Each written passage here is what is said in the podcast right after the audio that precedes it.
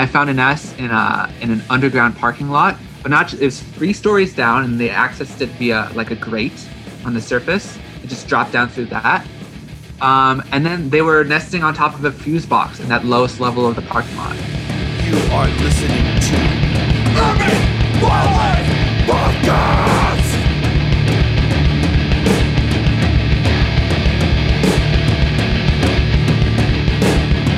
All right, hello, welcome to the Urban Wildlife Podcast, part of the Wildlife Observer Network.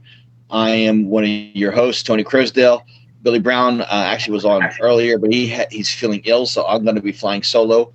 I'm with our guest Samuel Bressler, who is going to talk to us today about urban juncos. Uh, not JNCOs, not the giant oversized jeans from the 90s, but urban juncos.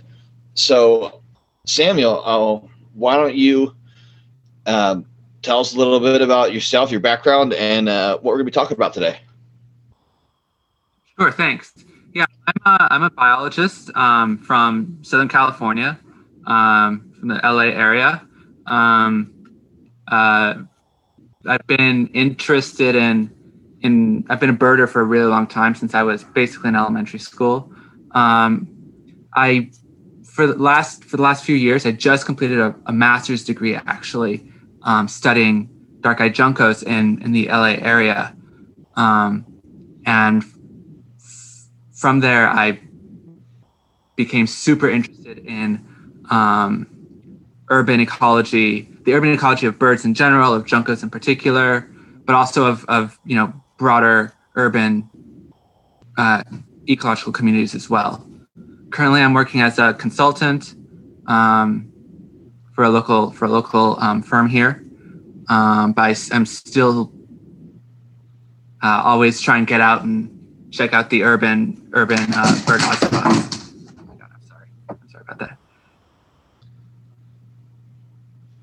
You there? You there? Yes. Yeah. Yeah, we just uh, heard a, a crash. Wasn't sure if you uh, went away. sorry about that. Not just someone fell.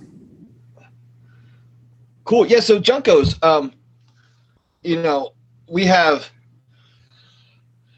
you know, it's interesting because um, they're very much an urban bird where I am in the winter, but um, in the summer we have to go up to like bogs in the Poconos or the boreal forest to see them. But uh, you know, the subspecies on the west coast, um, you know, breeding a lot more. I, you know, it was interesting when you brought up the su- subject because I you know, I hadn't really thought about juncos as, a, as an urban breeding bird, but I, it makes sense that they would be out, out west. So let's, can you talk? Um, you, you're talking about the West Coast subspecies, I assume.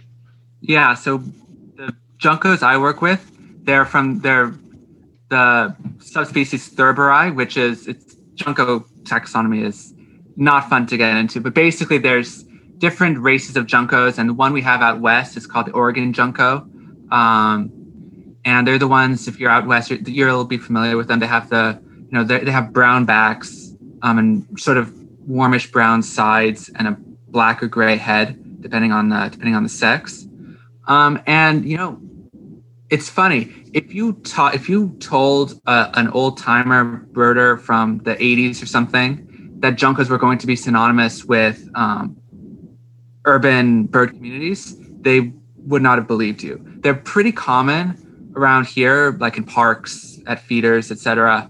Um, during winter, they really like you know sort of those park-like uh, areas, um, schools, colleges, some of the larger parks that have some some understory in them. But even up till um, even up till the 80s, they were not known to breed. They're around here, you know, since this is out west, they're mostly breeding in our local mountains where there's a good amount of mixed pine oak type forest.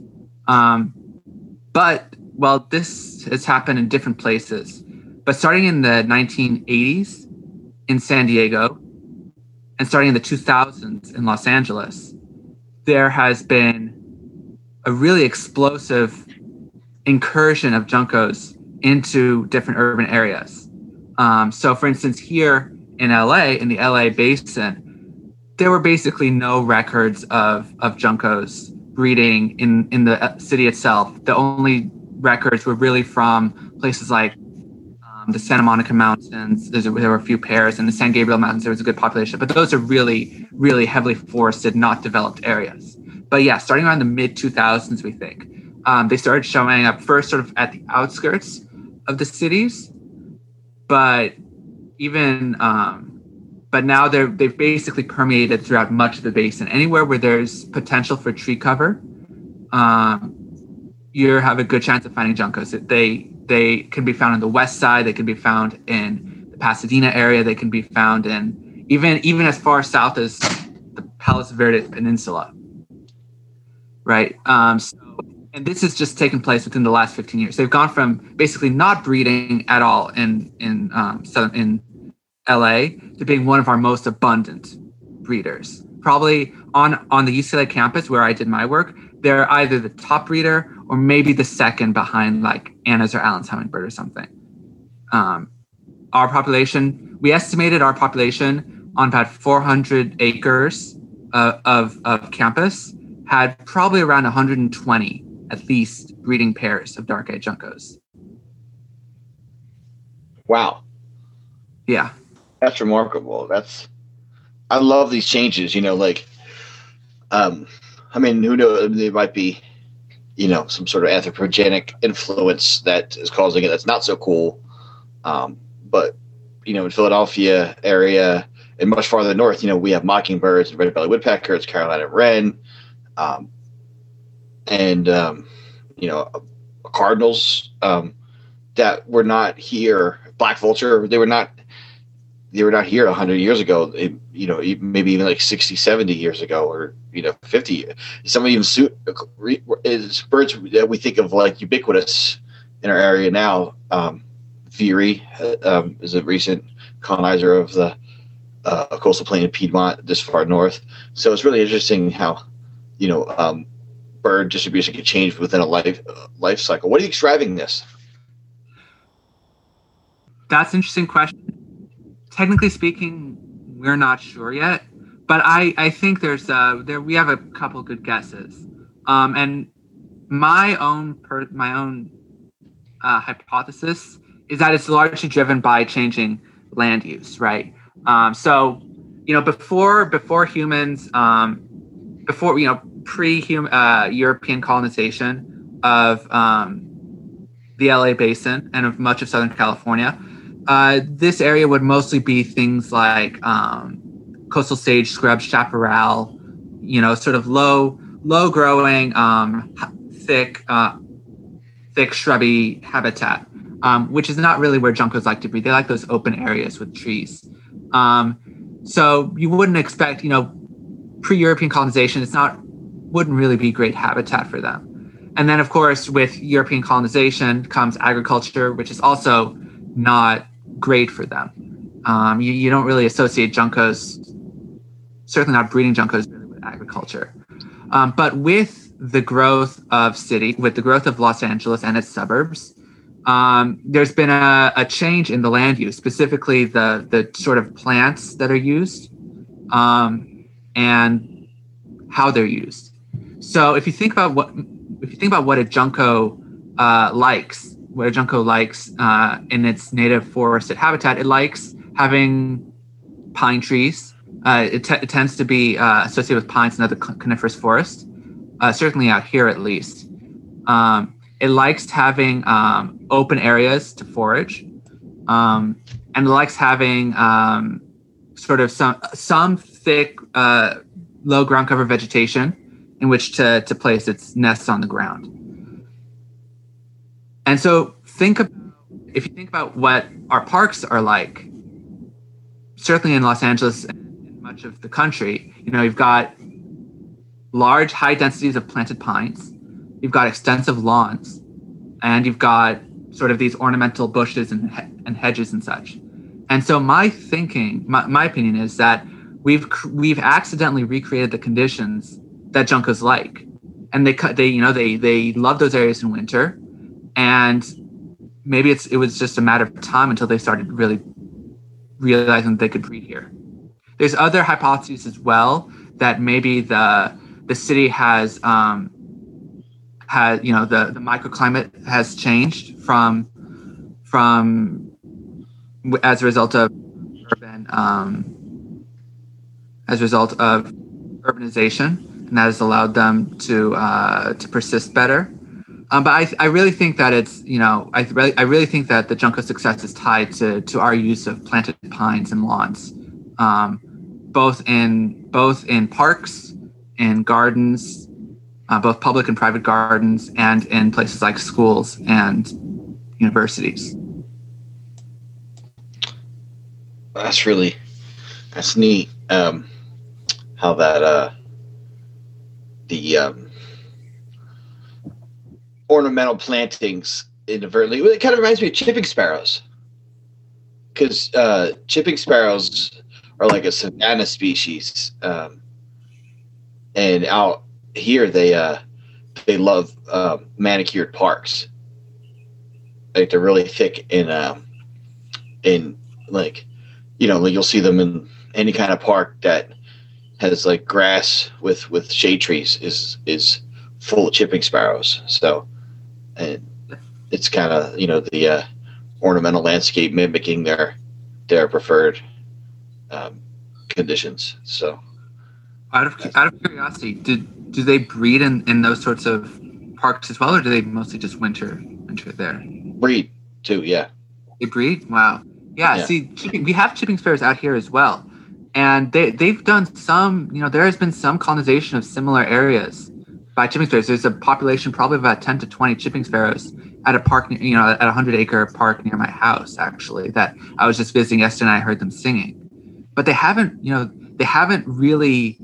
You know, they they've shown up in a few parks and they seem to be persisting, but they're not. They at least in one one of the things I've been really curious about is why is it that the chipping sparrows uh, are not exploding um, in population in a way that juncos here are? Whereas whereas the juncos have basically taken over much of LA, the chipping sparrows are still sort of a few pairs here, a few pairs there, um, and very very um, sporadic.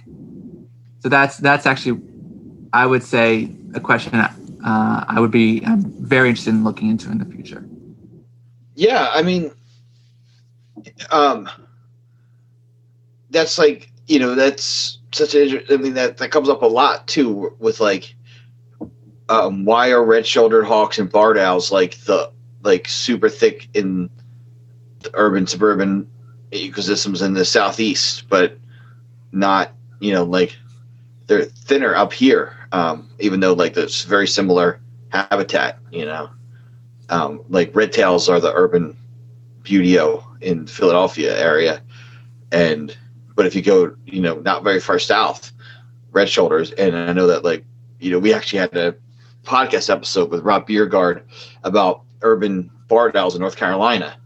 You know, we're not very far north of North Carolina in the grand scheme of things, and very similar habitat, and they're not, you know, they they seem like they haven't um, colonized the uh, you know the uh, the suburbs because uh, like they, like they like even though it's very similar habitat down in the southeast. Uh, although we're starting to see more red shoulders in this um, in the last couple of years, so be interesting to see if if if there's more urban red shoulders.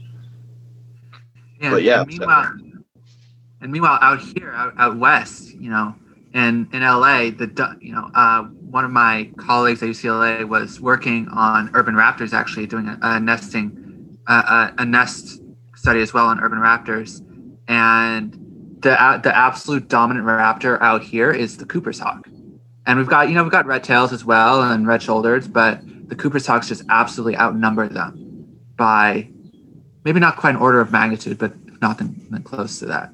Um, so yeah, Now- Sorry, when when you say when you said the Cooper Hawks are outnumbering them, um, how is that being quantified?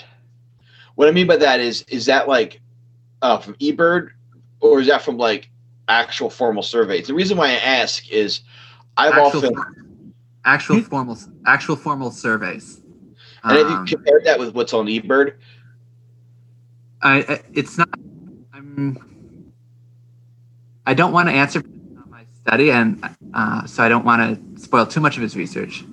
But uh, I'd have to talk to him more uh, about how he did it. But I just know that they did a, really exhaustive study of, of of urban raptors and and and their use their use of basically different nest substrates and nest nesting habitats. That, yes, I would love to see that study because the reason why I asked is in Philadelphia, if you were to ask somebody what the most common, um, you know, what's the most common um, urban raptor, it would definitely be red-tailed hawk. Um, some people might say peregrine just because like they're they don't they're not they don't bird that much and they're they're just famous, you know, for mm-hmm. city. But there's only a few peregrine pairs in the city, and there's so many red-tailed. I mean, they're everywhere in the city here.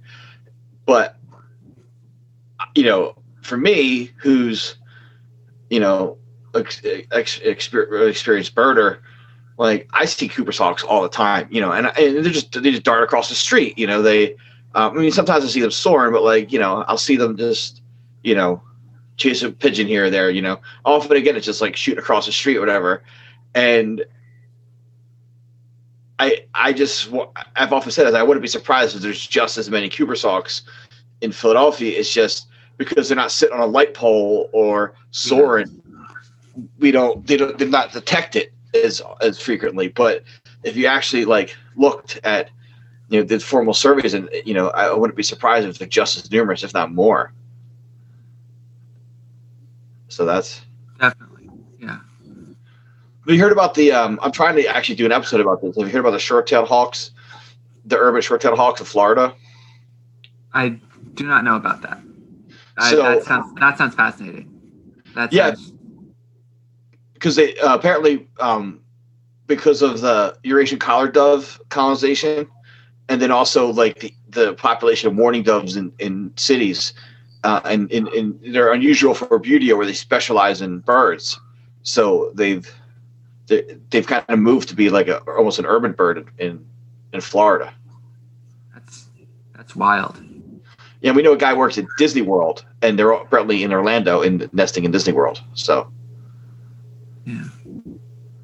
And then you got the snail kite, which is expanding its range because of the invasive apple snails. Yeah. So that's pretty cool. So, um, so yeah, what what more can you tell me about these juncos? So, uh, so there's they're really fascinating, but I I really focused on one specific aspect of their of their sort of their life history, and that was their nesting. So, so if you're familiar with juncos, um, they tend to nest. They tend to be, if you look in the literature, they you generally find that they're ground nesters. Um, you know, they tend under things like low ground covers, you know, where they can easily conceal their nest. Um, occasionally low end shrubs, but not really, not really high up the way you would expect maybe uh, like flycatchers or something to do, or warblers.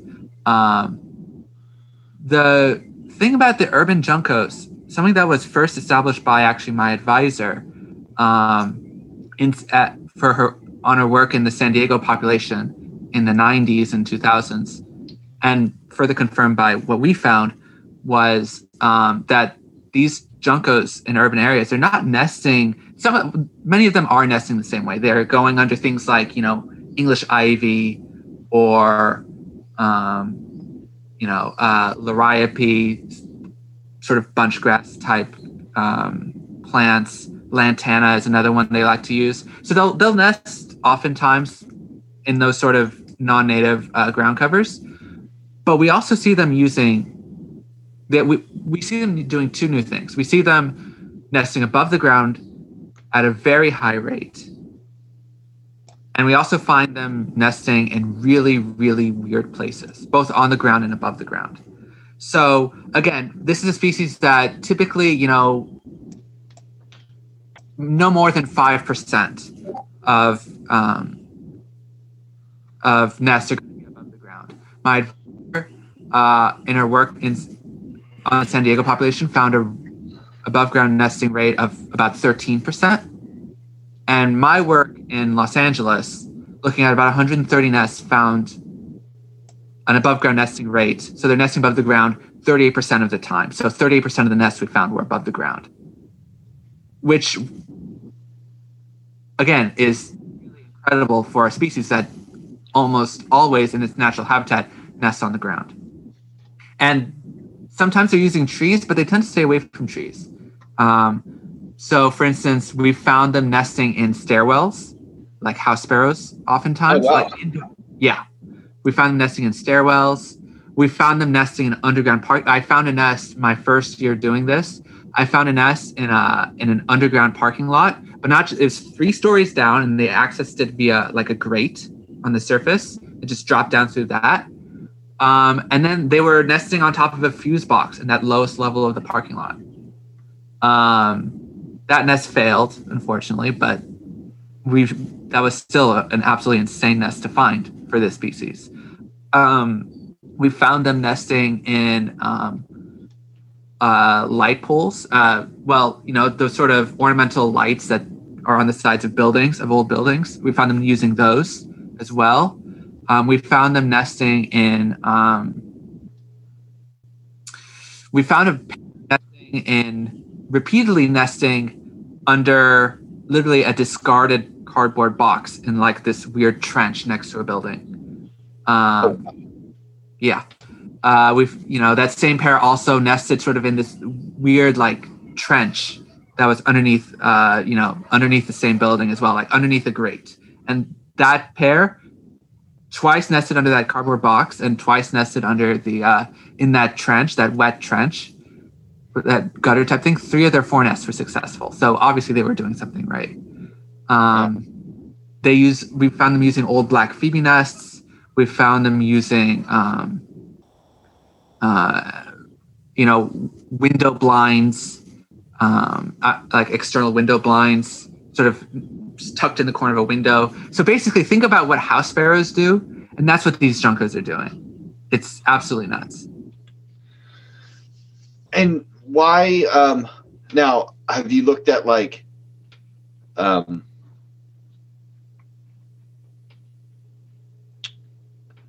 so they're nesting in areas that they normally would have nested in, but were deforested.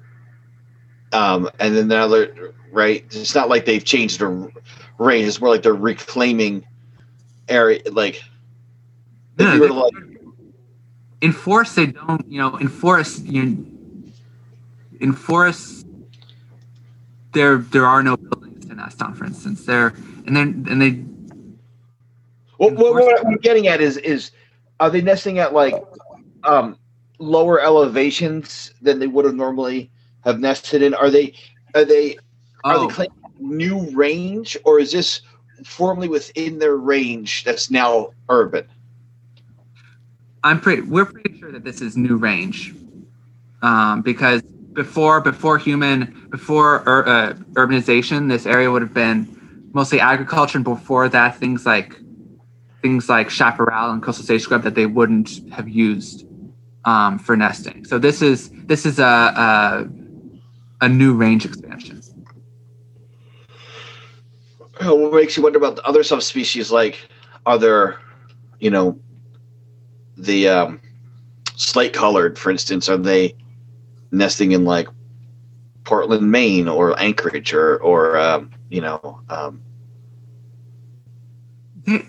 people been looking at that at all? Are they nesting in like urban areas and in um, you know, the other subspecies range? That's a great question. I think there's one one population that is in the process of being established. I think in um, Ohio, somewhere in Ohio, but I, I couldn't tell you exactly where. I think it's one of the northeastern cities of Ohio, but um, it's certainly, to my knowledge, I don't know of any urban junco populations back east the way that we have here in in San Diego or Los Angeles um, or some of our other cities. But you know that's not that's not saying that it can't happen. You know because again, two, uh, in 20 years ago, you would have said the same thing about Los Angeles. So maybe you know it's just as easy. It could be that within the next 10 years, the Junco, you know, slate coloreds will maybe colonize Philly or colonize New York or um, some of the other cities that have good uh, have areas with um, suitable habitat, good mixed pine type parkland. Yeah, and but why now? That's I mean, you know, Los Angeles has been here a while. That's it's a, a very tough question to answer, and I I don't know that I have any. I have two possible hypotheses that I th- I think are val- equally valid. One is it's just a, you know a stochastic thing. They the Juncos, you know, a few you know the birds sing before they head back north, so maybe they were singing in appropriate habitat, and then one year in like 2005, some females some female Juncos just decided to you know that this was appropriate habitat and this and they would um um that they would decide to start nesting and then once that started happening it set off a chain reaction. So maybe whenever maybe it's a stochastic thing that whenever uh, uh, uh, critical number of females decide to start nesting that after that it just takes off from there. That's one possibility. I think if you're looking for a, me- a more mechanistic possibility i think it would be very fair to look at um, tree age you know because Hmm. when you, when you uh, replace at least ba- out here, you know, um, trees take a few decades at least to um, mature. You know, our pines take you know probably twenty something years or so um, to mature before they get to be like they they actually take on like an urban forest character, right? Yeah. Because juncos are probably not going to be super interested in you know like ten foot tall saplings. Um, so it it might just take time for the urban forest to sort of reach a critical point where it provides appropriate junco habitat. So maybe, you know, the the uh, more earlier urbanized areas um, of San Diego and Los Angeles, um, maybe those were colonized because those trees had more time. You know, those planted street trees and planted park trees had more time. Whereas places out in like Orange County, where there aren't really as many juncos, um, it's still it's still not as you know densely forested as um, as it is sort of uh, deeper in the city, and the trees are are not really. It's not as densely forested, and the trees tend to be a bit younger as well.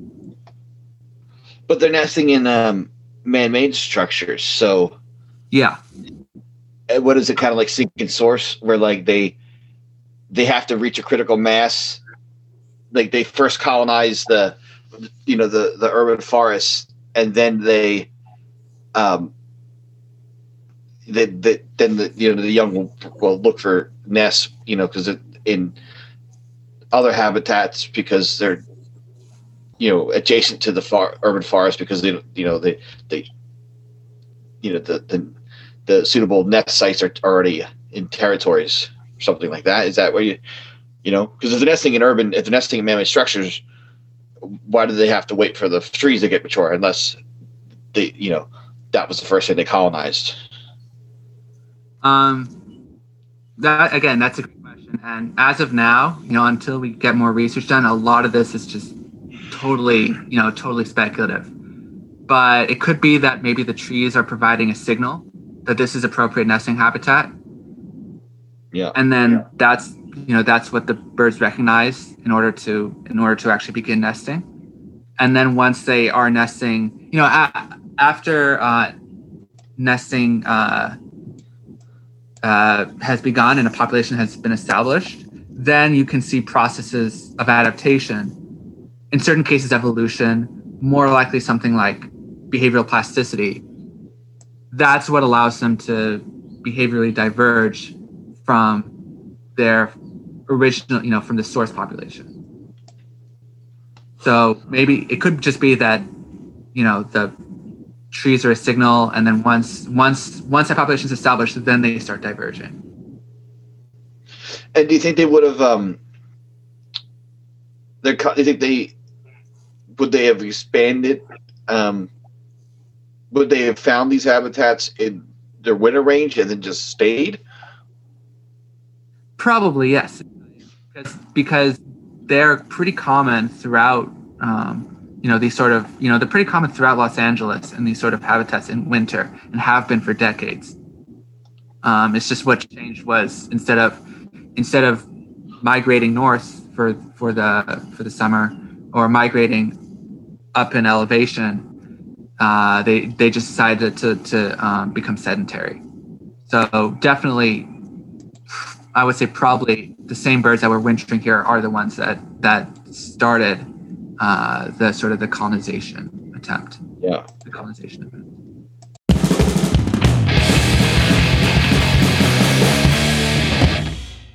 Hey, podcast listeners. We hope you like this discussion of how urban birds are adapting to urban areas and colonizing based on the stuff that we plant.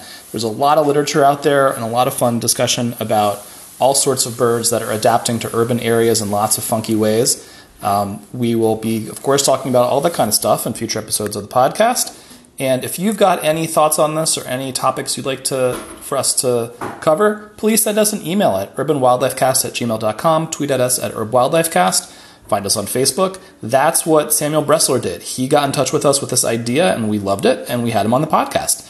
You can too. So please get in touch with us. Tell us about your research um, or interesting local urban wildlife topics wherever you are. Thanks.